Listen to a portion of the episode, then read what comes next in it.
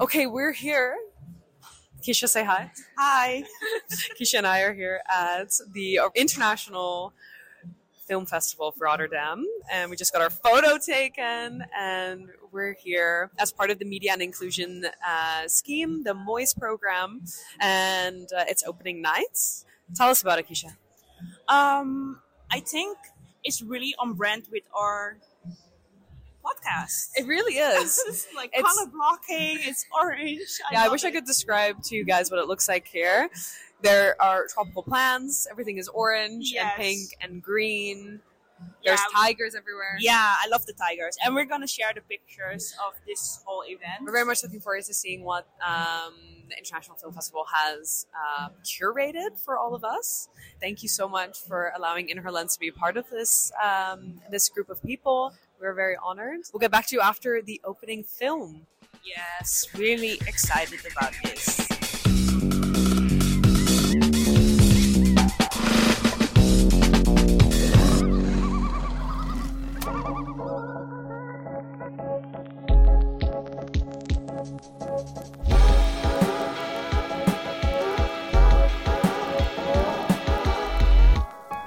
Hello and welcome to In Her Lens. My name is Nadine Reumer and I am your host, and this podcast centers underrepresented voices in the film and television industry.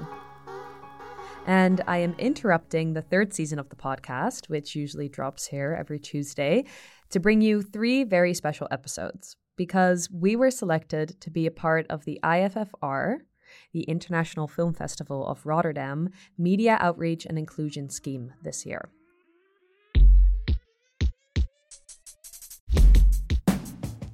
The scheme aims to remove barriers for journalists and media makers from communities that are currently underrepresented in the festival's press community. The seven participants receive a press accreditation as well as access to all the talks, events, and workshops. Can I first just say that it was such an honor to be selected amongst those other six wonderful journalists? It's pretty bizarre to think that this project that I started literally in my bedroom and I still often record in my closet has now allowed me to be among such brilliant artists, producers, and creators and people, really. The imposter syndrome was very strong, um, but it is something that we actually spoke about in the group. And it felt very comforting to know that other people also struggle with it, um, but maybe also somewhere daunting and disappointing that all of these very smart and very creative people, specifically those from marginalized groups, actively feel all of these things. Um, I really hope that we can continue to rewire the world to embolden each other to take up space.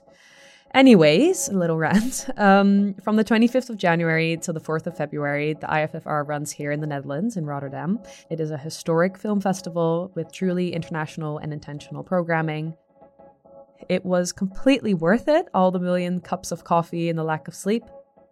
Um, and for the festival, I wanted to come in and create a special series for the podcast. So I made it my mission to understand one of its pillars, the Hubert Bals Fund. The Hubert Bals Fund um, of the International Film Festival of Rotterdam is a curational fund dedicated to supporting filmmakers at every stage of the process, from script development to post production. And the fund especially focuses on filmmakers from countries where freedom of speech and a solid film infrastructure are lacking. So there are two episodes about the fund. In one of them, I talked to the head of the fund. Her name is Tamara Tatishvili. And in one of them, I talked to a director, Julia De Simone, whose film actually premiered here this year and got funding through the Hubert Bals 10 years ago. But before we get into all of that, I also wanted to shed a light on a film that really touched me. So, in the first episode, you will get to know Madeleine Hunt Ehrlich about her film The Ballad of Suzanne Césaire, which made absolute waves when it premiered right here in Rotterdam. It's Madeleine's feature debut, and it's about the anti colonialist writer and Afro surrealist from Martinique, Suzanne Césaire.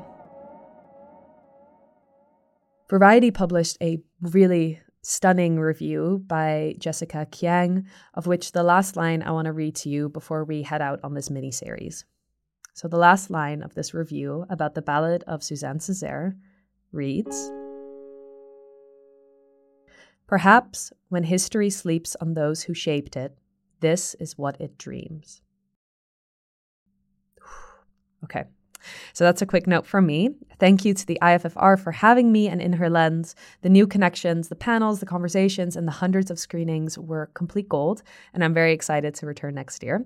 I genuinely hope that you will enjoy this mini series, these three very different, very wonderful episodes with these three brilliant women. We will, of course, continue on with season three of In Her Lens Climate and Film, starting next week again on the 20th of February.